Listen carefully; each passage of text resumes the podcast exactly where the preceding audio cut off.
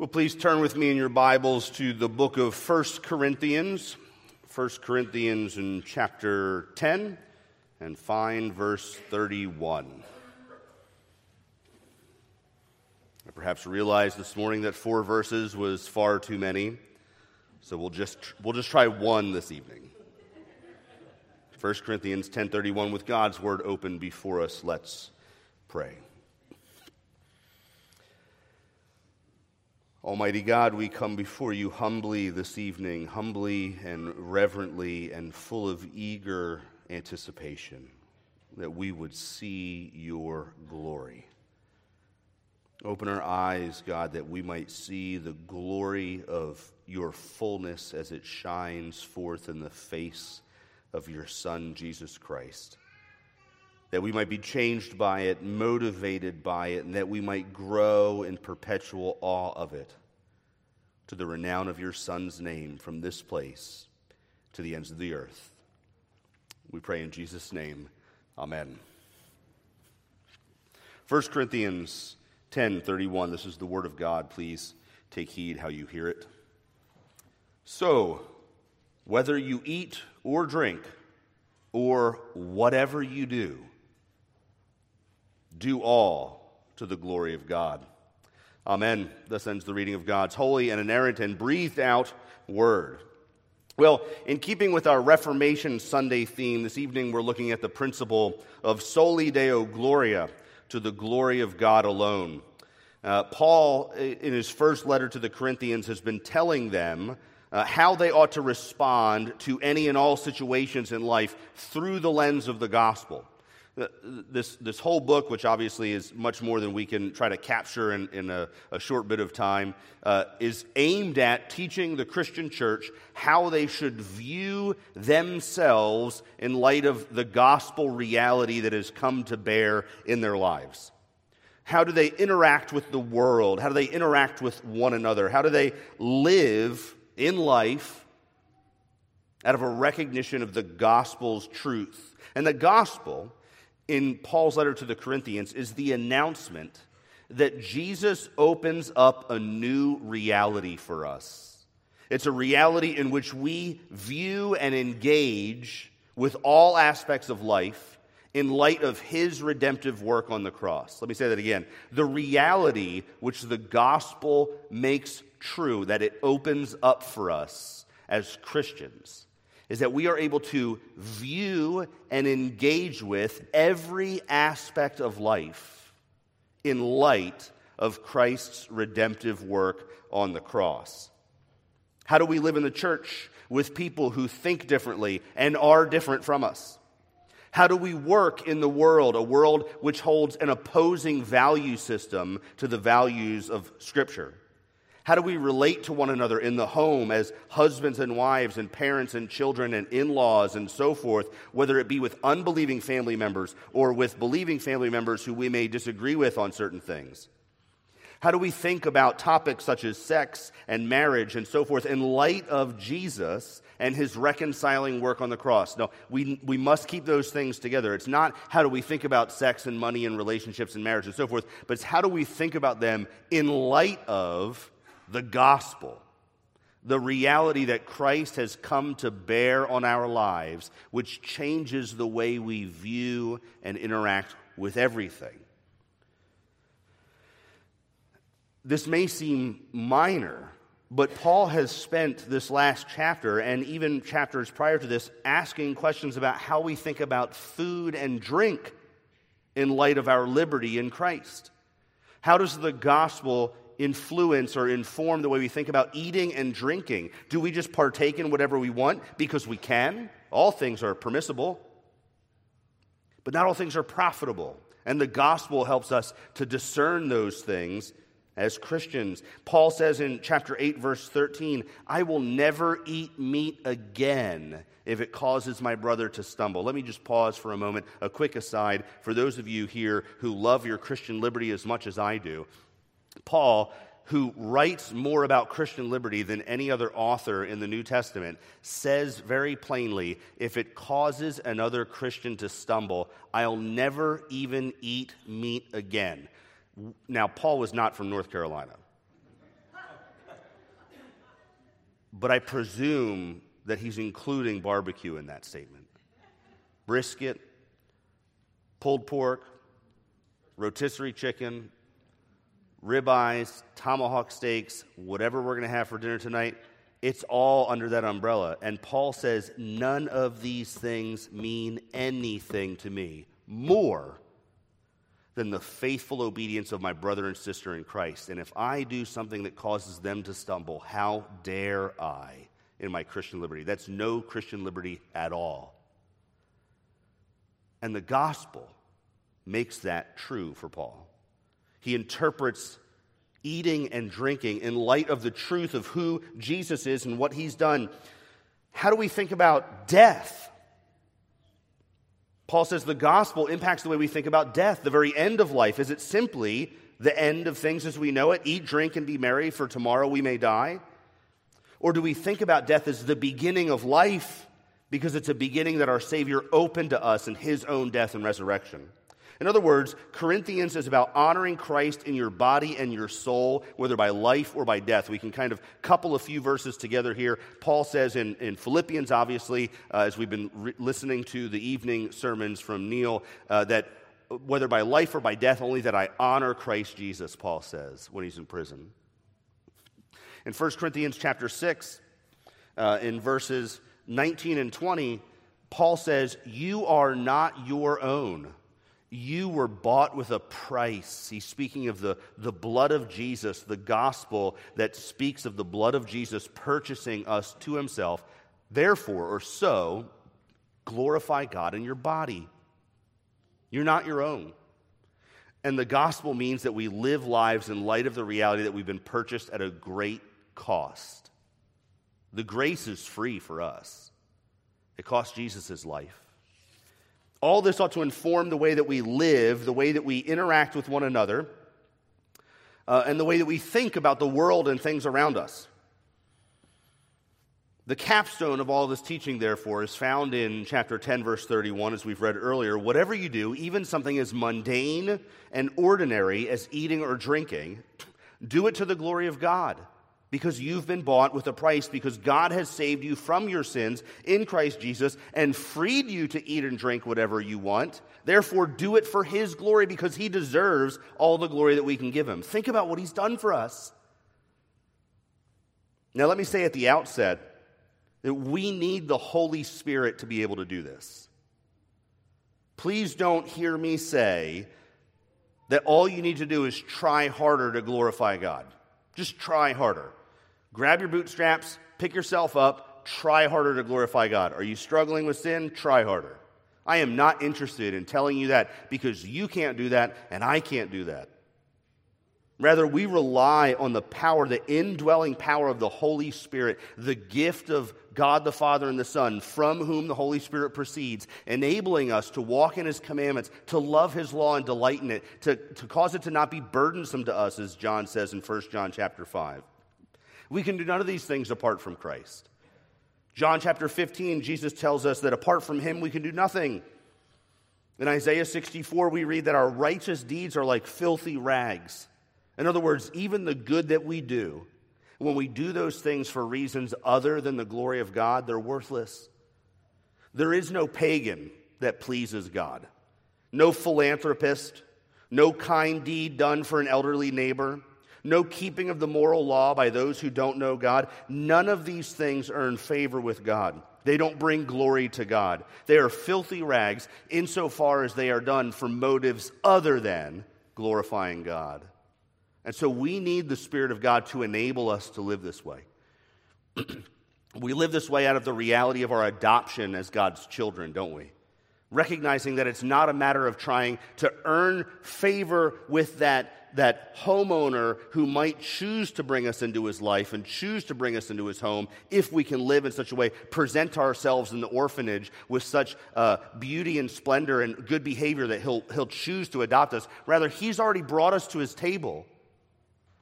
He's already paid the price and given us our adoption papers.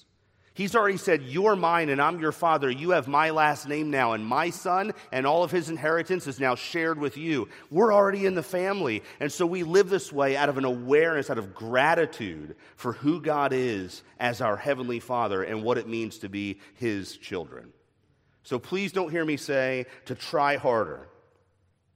But I want to encourage us to consider what it means to pursue God's glory with all the power of the inner working of the Holy Spirit so that we might cause others to glorify our Father in heaven as they see us live our lives in a manner worthy of the gospel.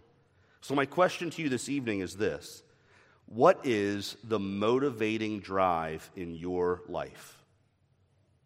What is the motivating drive in your life? Think of all those categories from Corinthians the relationships we have in the church, vocation and work, eating and drinking, sex and marriage, parenting, and so forth. All of these relationship things, thinking about life, thinking about death, thinking about um, our, the sins that we used to commit and who we are now. What is your motivating drive as it relates to all of those things? Is it self fulfillment?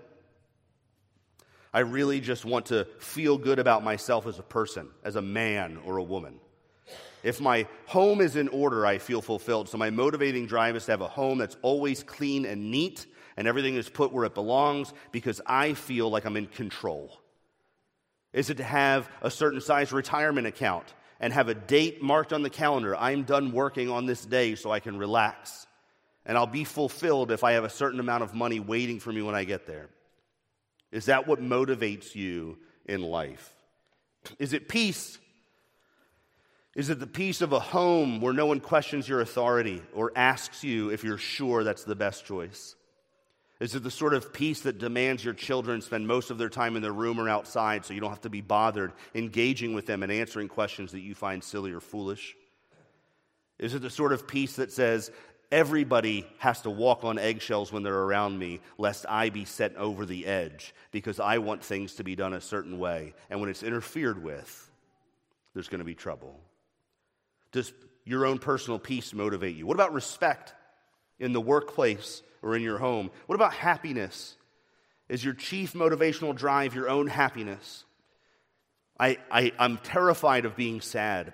I don't want the sad and depressive emotions to ever rise up in my heart or my mind. And so I pursue entertainment and happiness and fun and recreation to such a degree that it's become my motivational purpose in life in order to avoid difficulty, avoid thinking about hard things, avoid introspection and asking myself tough questions about my sin. Is it my reputation? What is your motivational drive in life? These and many other things motivate countless millions of people. Nobody has any tomatoes with them right now, do they? Okay, so Tom Brady, who is arguably the greatest quarterback who's ever lived, after winning seven Super Bowls, individually more than any other team has ever won, said that what motivates him at this stage of life is proving to himself that he can still do it. In other words, proving the naysayers wrong. His motivational drive is all about self. What motivates you? What drives you in every aspect of your life? Something does. I think you know that the motivating drive in your life should be God's glory. That's what Paul tells us here in this text. Whether we're eating or drinking, whatever we're doing, everything that we're doing, and by implication, whatever you choose not to do, should be done or not done to the glory of God. And I want us to see why in three ways this evening. First of all, we need to ask the question what is God's glory? Secondly, why is it necessary for Christians to pursue God's glory? And then, third and most practically, how do we glorify God in all of life? We'll spend some time at the end asking a couple questions about how we can glorify God in all of life. So, firstly, what is God's glory? It's a, a term we throw around. Soli Deo Gloria, all things to the glory of God. What does that even mean? Well, there's two primary words that we're working with as we try to create a definition for God's glory. First of all, there's the Hebrew word kavod.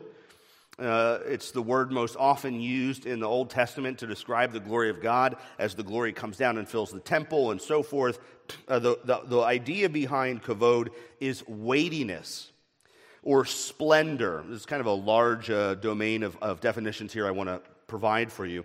There's the weight of God, the splendor, the beauty of God in his, in his uh, uh, unapproachable light, his dignity, the preciousness with which we view God. It's a term, in other words, God's glory, kavod. It's a word that encapsulates all of God's attributes at once. Glory is essential to his godness insofar as it reflects the totality of his being in all of its weight and majesty. God's mercy and holiness and love and justice and kindness and patience and long suffering and covenant, covenant keeping and wrath and so forth are all subsumed under the idea of his glory. It's what gives him God weight. The Greek term the New Testament term that's most often used is doxa. It's the word that the Septuagint, which is the Greek translation of the Old Testament, uses most commonly to translate kavod into Greek. A little bit differently, uh, doxa most plainly means praiseworthiness. Praiseworthiness. It actually comes from a term that has to do with holding something in high opinion or high regard. So it's, it's the thing about God that makes him worth you praising him, worth you thinking about him in a praiseworthy manner. All put together, then, God's glory is a high and dignified opinion about God due to his inherent weight and majesty. It is a high and dignified thought about God, opinion of God, due to his inherent weight and majesty. Now, make no mistake, God's glory is altogether another kind of glory. And so we don't have really good parallels here on earth that can register with us when we think about God's glory. It's not like the glory of an athlete at the top of their game, even Tom Brady. It's nothing. Nothing compared to the glory of God. It's not even like the glory of a sunrise on a clear morning at the beach. Not a cloud in the sky. The ocean is as calm as blown glass and the sun is cresting over the horizon, and you see that flash of light as it hits both the sea and the sky at the same time, and the light skims across the top of the ocean and right into your face, and you immediately feel the warmth of the sun coming over the horizon, and you see the hues of orange and yellow and, and red, and the blue of the sky changing from gray as it races away from the glory of the sun. Even that is nothing in comparison to the glory of God. We have no real parallel. It is other. We try to capture the idea with words like weight or praiseworthiness, but it's far more than that. Let's look at a couple passages of Scripture. Turn to Exodus chapter 22, or excuse me, 33 uh, with me. Exodus 33. Uh, you know the story. Uh, the Israelites have been reveling with their cow, and Moses uh, rescues them through his intercession and he says to the Lord, uh, I would like to see your glory. In chapter 33, verse 17, the Lord says to Moses, uh, after having asked him to go with them, This very thing that you have spoken, I will do. I'm in verse 17. For you have found favor in my sight, and I know you by name. Moses said, Please show me your glory. And God said, I will make all my goodness pass before you and will proclaim my name, the Lord. And I will be gracious to whom I will be gracious, and will show mercy to, on whom I will show mercy. That's what Sonny read earlier from Romans 9. But he said, You cannot see my face, for a man shall not see me and live.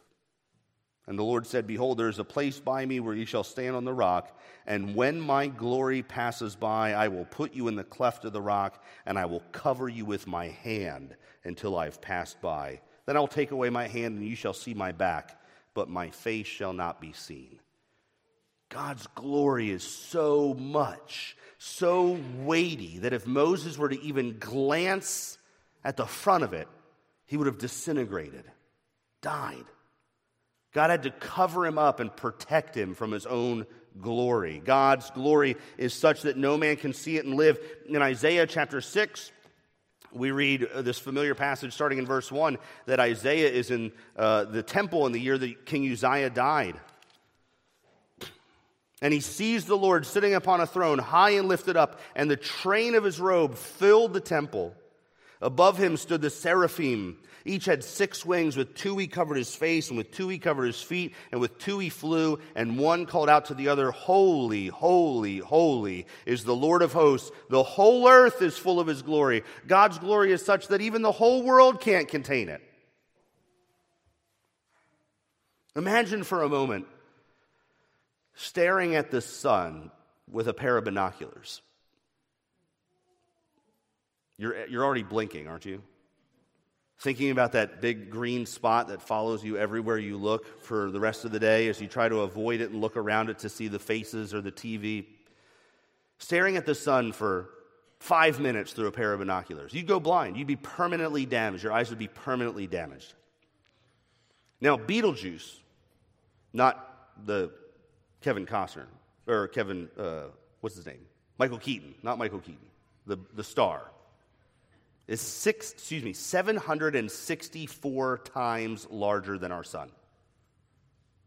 It is 126,000 times more luminous than our sun. Even more amazing than that is that only 13% of Betelgeuse's radiant energy is emitted as visible light. 13%. In other words, if if our eyes could see all of the radiant energy that Betelgeuse emits as light, it would be even eight times more brilliant in luminosity than it is. And that's now that's brilliance. And God spoke it into existence. God spoke that star into existence and it cost him no energy at all. The psalmist in Psalm 8 says, When I look at the, the heavens, the moon, and the stars, the works of your fingers. God didn't even need to use his bicep to make Betelgeuse, just his fingers. He holds all of it and the billions and billions of galaxies and trillions and trillions of stars in the palm of his hand. That's weightiness. That's glory. That's praiseworthiness. The heavens declare the glory of God. Betelgeuse screams with 126,000 times the luminosity of our sun. There is a God above the heavens who made everything by the word of his power. And Betelgeuse is as black as the darkest night in the deepest cave on earth compared to the radiance of the glory of God. What is the glory of God? It's the weight of his godness. And where do we see the glory of God most plainly? In the face of his son, Jesus Christ. God took all of his inestimable glory as it spans across the universe and beyond, as it exceeds our capacity to comprehend, as it uh, is elevated above our highest thoughts and wildest imaginations, as it blinds our mind's eye as we think of even glancing at the back of it. And he took all of that and caused the fullness of it to dwell in his son Jesus Christ, Colossians says. And he is the radiance, the emanation of the glory of God, the fullness of God made man for our sin and for our salvation. The glory of God is the person and work of Jesus Christ who reconciles us to God in his death on the cross. The glory of God is seen in Betelgeuse, it's seen in the galaxies and nebulae, it's seen in the eyeball of the fly, it's seen in the birth of a child, it's seen in the deer in the woods, and it is seen most perfectly in the love that he has for us as his children through his son Jesus Christ. That's the glory of God. What's the glory of God? It's the gospel of Jesus Christ that God saves wretched sinners, undeserving men and women like you and me, to himself through his Son. Well, this immense glory of God, the weightiness of God, it's beyond our ability to grasp it all. We can picture slivers of it. We can talk about it in, in settings like this and around the table, and we'll never capture it all. I like to think of it like a child trying to comprehend Mount Everest. You can tell them facts about it. Kavod and Doxa. Mount Everest is however many, five miles, six miles tall. You could talk about the, the footprint of it and the tonnage of snow that rests on its peaks. And perhaps the child could look at a picture of it or even go there and see people climbing up it. But if you were to take Mount Everest and put it on top of a child, it would crush them into oblivion. And that's the glory of God. That's the glory of God. And yet we're called to pursue it. We're called to rejoice in it and to glorify Him because of His weightiness. God tells us to pursue His glory, to be in awe and fear of it, to make its renown our life's work. Or as we say here at Christ Covenant Church, to extol His glory from this place to the ends of the earth. So, why is it necessary to pursue God's glory rather than our own? Our question is what is the chief motivational drive in your life? Why is it necessary for us to pursue God's glory rather than our own? Let's just keep in the back of our minds now who this God that we just described is. Well, the first reason that you and I are called to pursue his glory is because he won't share it with somebody else. Isaiah 42, verse 8, staying in Isaiah here, Isaiah 42, verse 8. What does God say? I am the Lord that is my name. My glory I give to no other, nor my praise to carved idols. God will not share his glory with another. When we pursue things for our own glory or the glory of things lesser than God, we are in effect robbing God of the glory that's due his name. Our call to worship this evening was from Psalm 29. Ascribe to the Lord, you heavenly beings, ascribe to the Lord glory and strength. Ascribe to the Lord the glory due his name. Worship the Lord in the splendor of his holiness and the glory of his holiness. It's necessary for us to pursue God's glory because of how demanding he is to receive it all. And he deserves it all, doesn't he? The psalm says that he deserves all the glory and praise because of who he is and what he's done. And when we choose to rob God of his glory by taking it for ourselves, we're just like the Israelites in the book of Malachi. Turn with me to Malachi chapter 1. It's the last book in the Old Testament.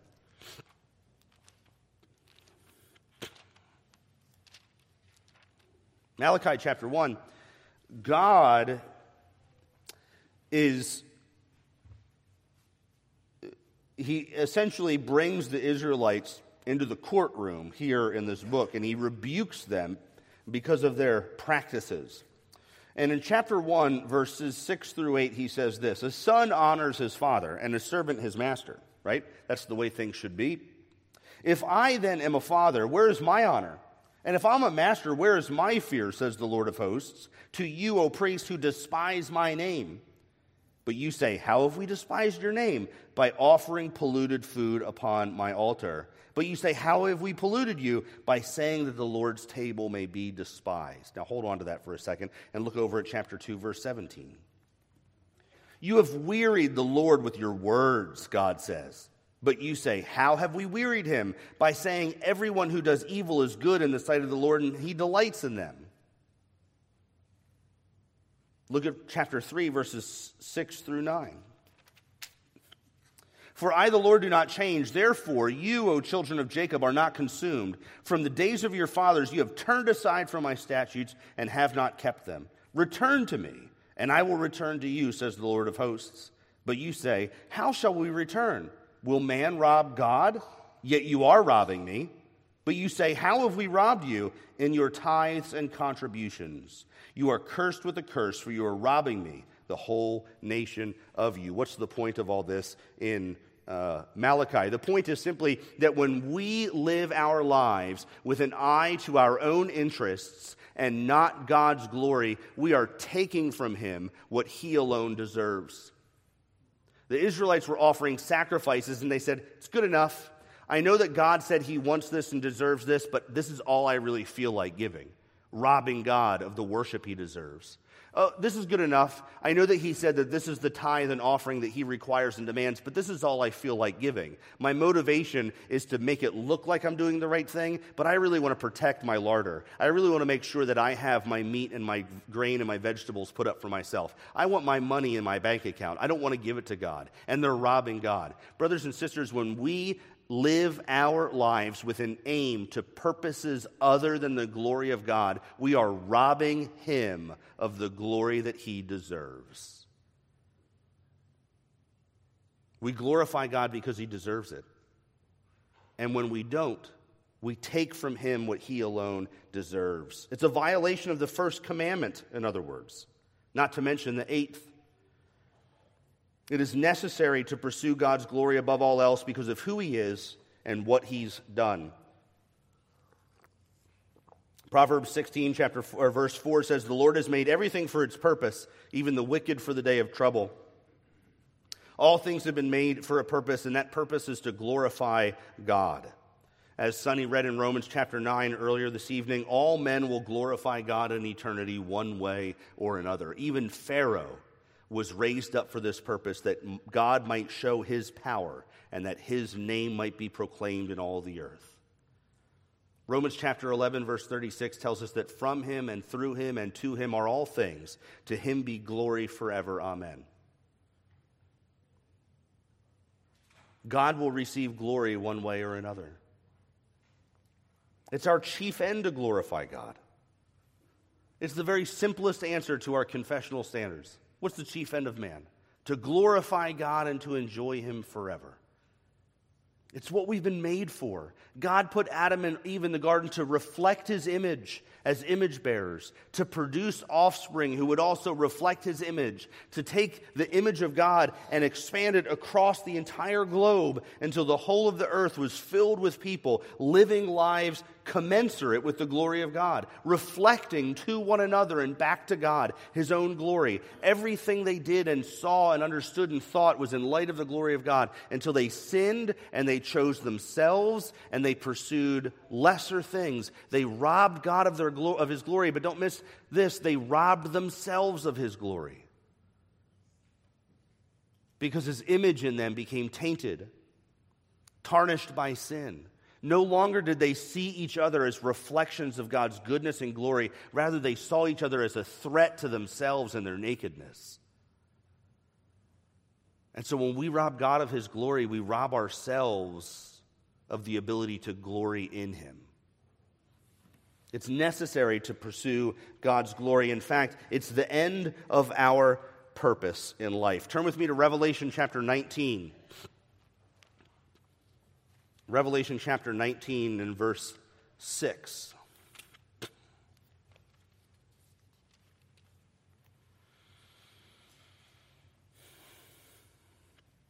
Well, let's begin in verse 1. John says, After this, I heard what seemed to be the loud voice of a great multitude in heaven, crying out, Hallelujah!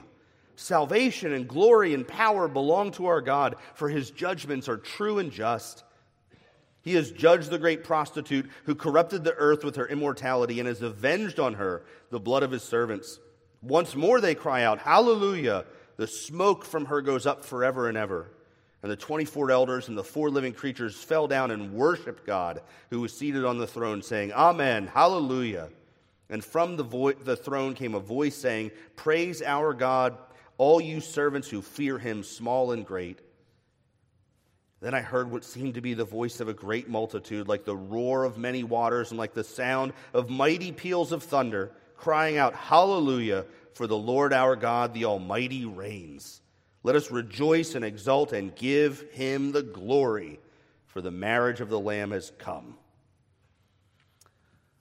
It's the end of our created purpose to glorify God in heaven forever. Perhaps it's just me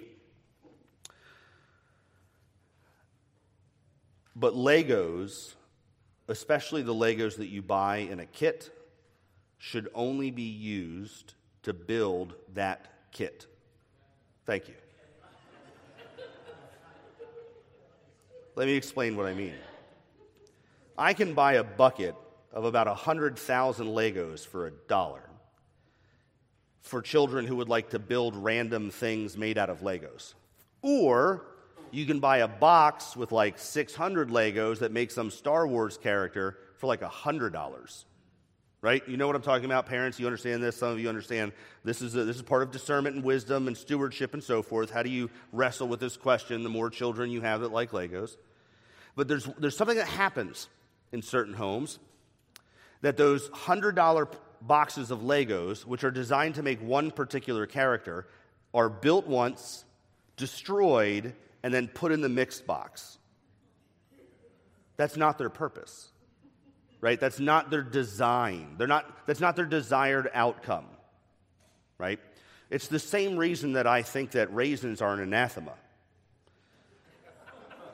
raisins are the eschatological end of wine which is the glorified purpose of grapes, right? The same can be said of Legos. I often wonder if my strange frustration with Legos is a reflection of the image of God in me, desiring for us to live life, lives according to the purpose for which He has made us. Well, I would simply say at this point that our lives ought to be a right now reflection of this not yet reality, that we will spend eternity at the table of God with His Son Jesus Christ, glorifying Him forever. So, are we pursuing God's glory now in this life, in your life, in your home, in your worship? Do you exalt above all else the name of the Lord Jesus Christ? Do you live as though these things are from and through and to Jesus Christ for His glory? Well, how do we do this? In closing, let's ask a couple questions about how we glorify God in all of life. Of course, we do not make God glorious. God can glorify us. He tells us in Romans 8 that He calls us and justifies us and glorifies us, but we cannot glorify God in the sense that we add anything to Him. We don't add weight to God's already weightiness. What we mean when we say we glorify God is that we declare or make known His glory in our actions, in our thoughts, in our affections, and in our will. I want to summarize these with three things in closing. We say we might say that we glorify God in our hearts, on our lips, and with our lives in 1 Corinthians chapter 6 verse 20 which we already read it tells us that we have been bought with a price therefore glorify God with your lives. The question is are our hearts drawn to the weight of God's glory as we live lives of wonder in a world that he has made? One of the ways that we can glorify God in our hearts is by living lives of wonder, of awe filled wonder about the work of God in creation and the work of God in salvation. What sort of time do we spend contemplating the fact that those autumn colors that we see out there, uh, that Marshall so aptly described as it's like driving through a bowl of Froot Loops, he said this morning? How do we think about those in light of God as the creator and maker of all these things? Do we live lives of wonder and awe and praise? Do we think about God and the work He's done for us in salvation and the wonder of it all. In wonder do we glorify God. What about in worship? In our hearts, is our delight in the Lord of the day, and therefore is our delight in the day of the Lord? Where is your heart when you come to worship? Where's your heart when you drive through the back roads in autumn? Is it oriented towards glorifying God, holding Him in highest esteem above all other distractions because of who He is and what He's done? Or are you distracted? Are you distracted when you come here? Distracted by life's cares. Now, I don't mean to imply that life's cares are insignificant, but the idea of weightiness ought to have an impact on the way we think about life's cares, shouldn't it? I'll come back to that in a minute. We glorify God on our lips. We glorify God on our lips. Principally, we do this through heartfelt prayer, and I would suggest in family worship. Heidelberg Catechism question 116 asks the question Why is prayer necessary for Christians? The answer is because it is the chief part of thankfulness which God requires. In other words, prayer is one of the ways that we live in humble, grateful dependence on God. The next question in the Catechism says that tells us that prayer must come from our hearts to God. In other words, we glorify God by being a praying people, by acknowledging the fact that we're in desperate need of Him to keep us alive, to fill us with His Holy Spirit, to cause us to walk in His statutes, and to increase our knowledge for and love of Christ Jesus. We pray because we're thankful that God has invited us to come to His throne with boldness to receive mercy and grace. Throughout the Old Testament, there are passages such as Deuteronomy 6, which command us to tell the next generation of the glory and wonder of God.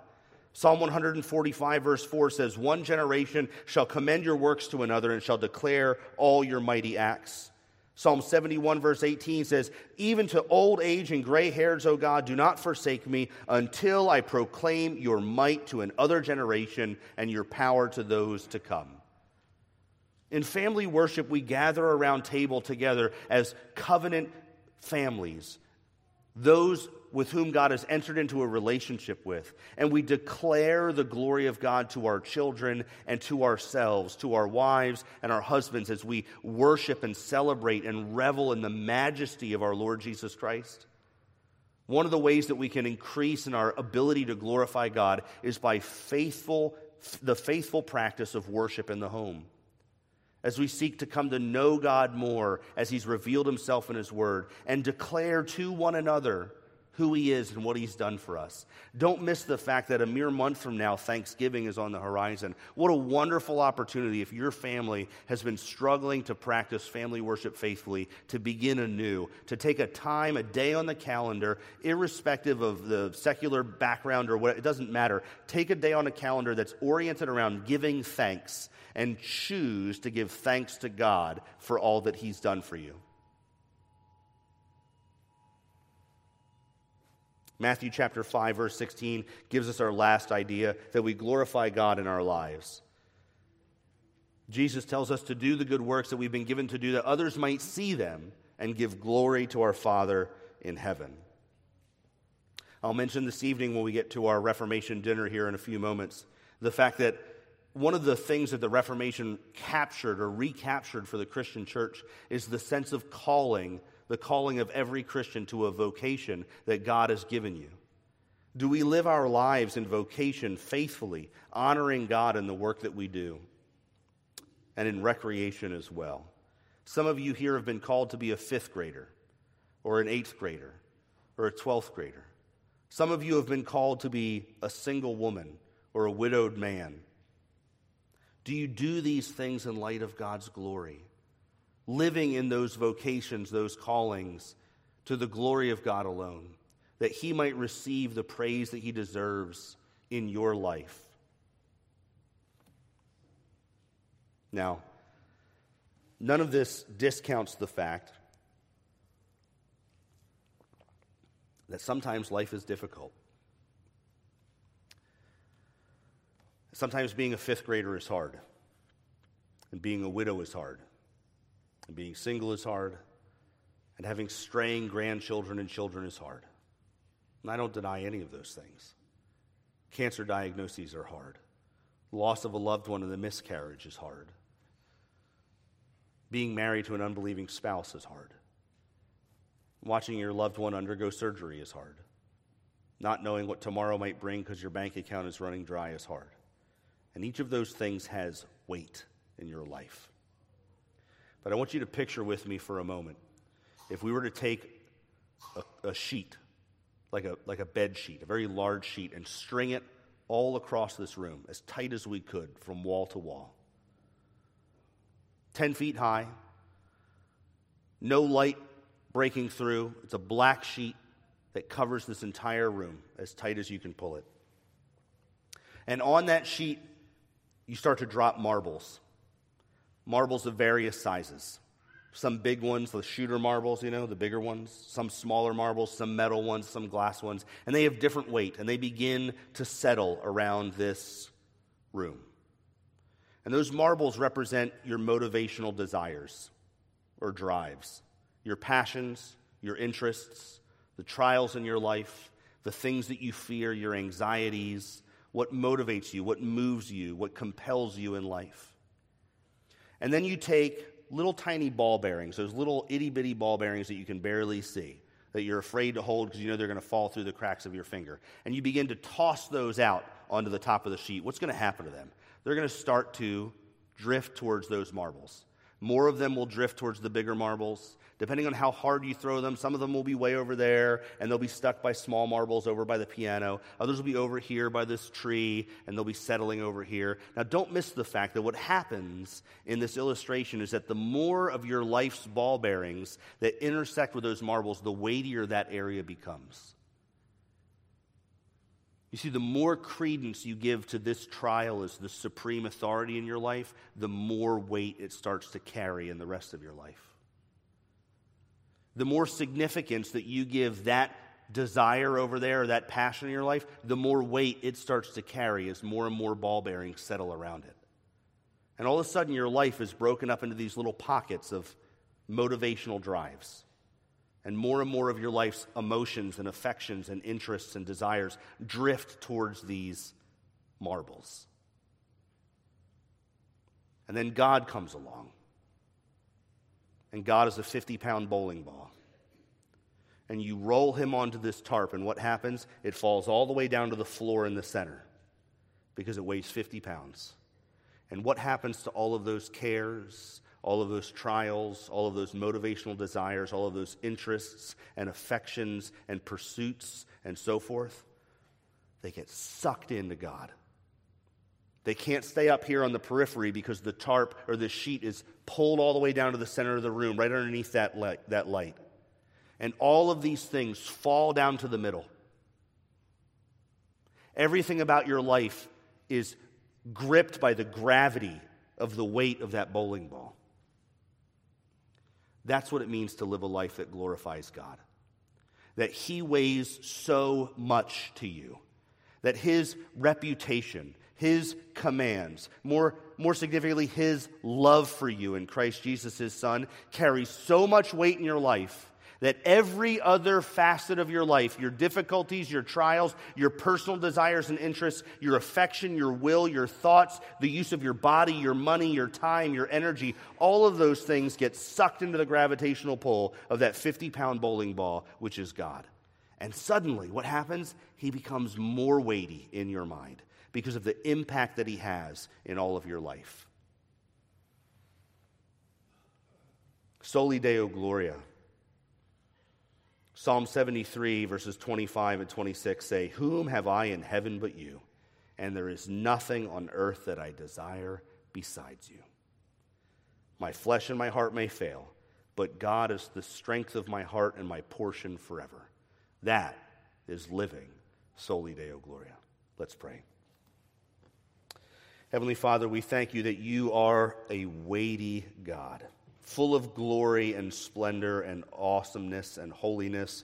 Lord, would you cause us by your Holy Spirit, cause us to give you the glory that's due your name, to think well of you as we live lives desiring to glorify you from this place to the ends of the earth. And we pray all these things in Jesus' name. Amen.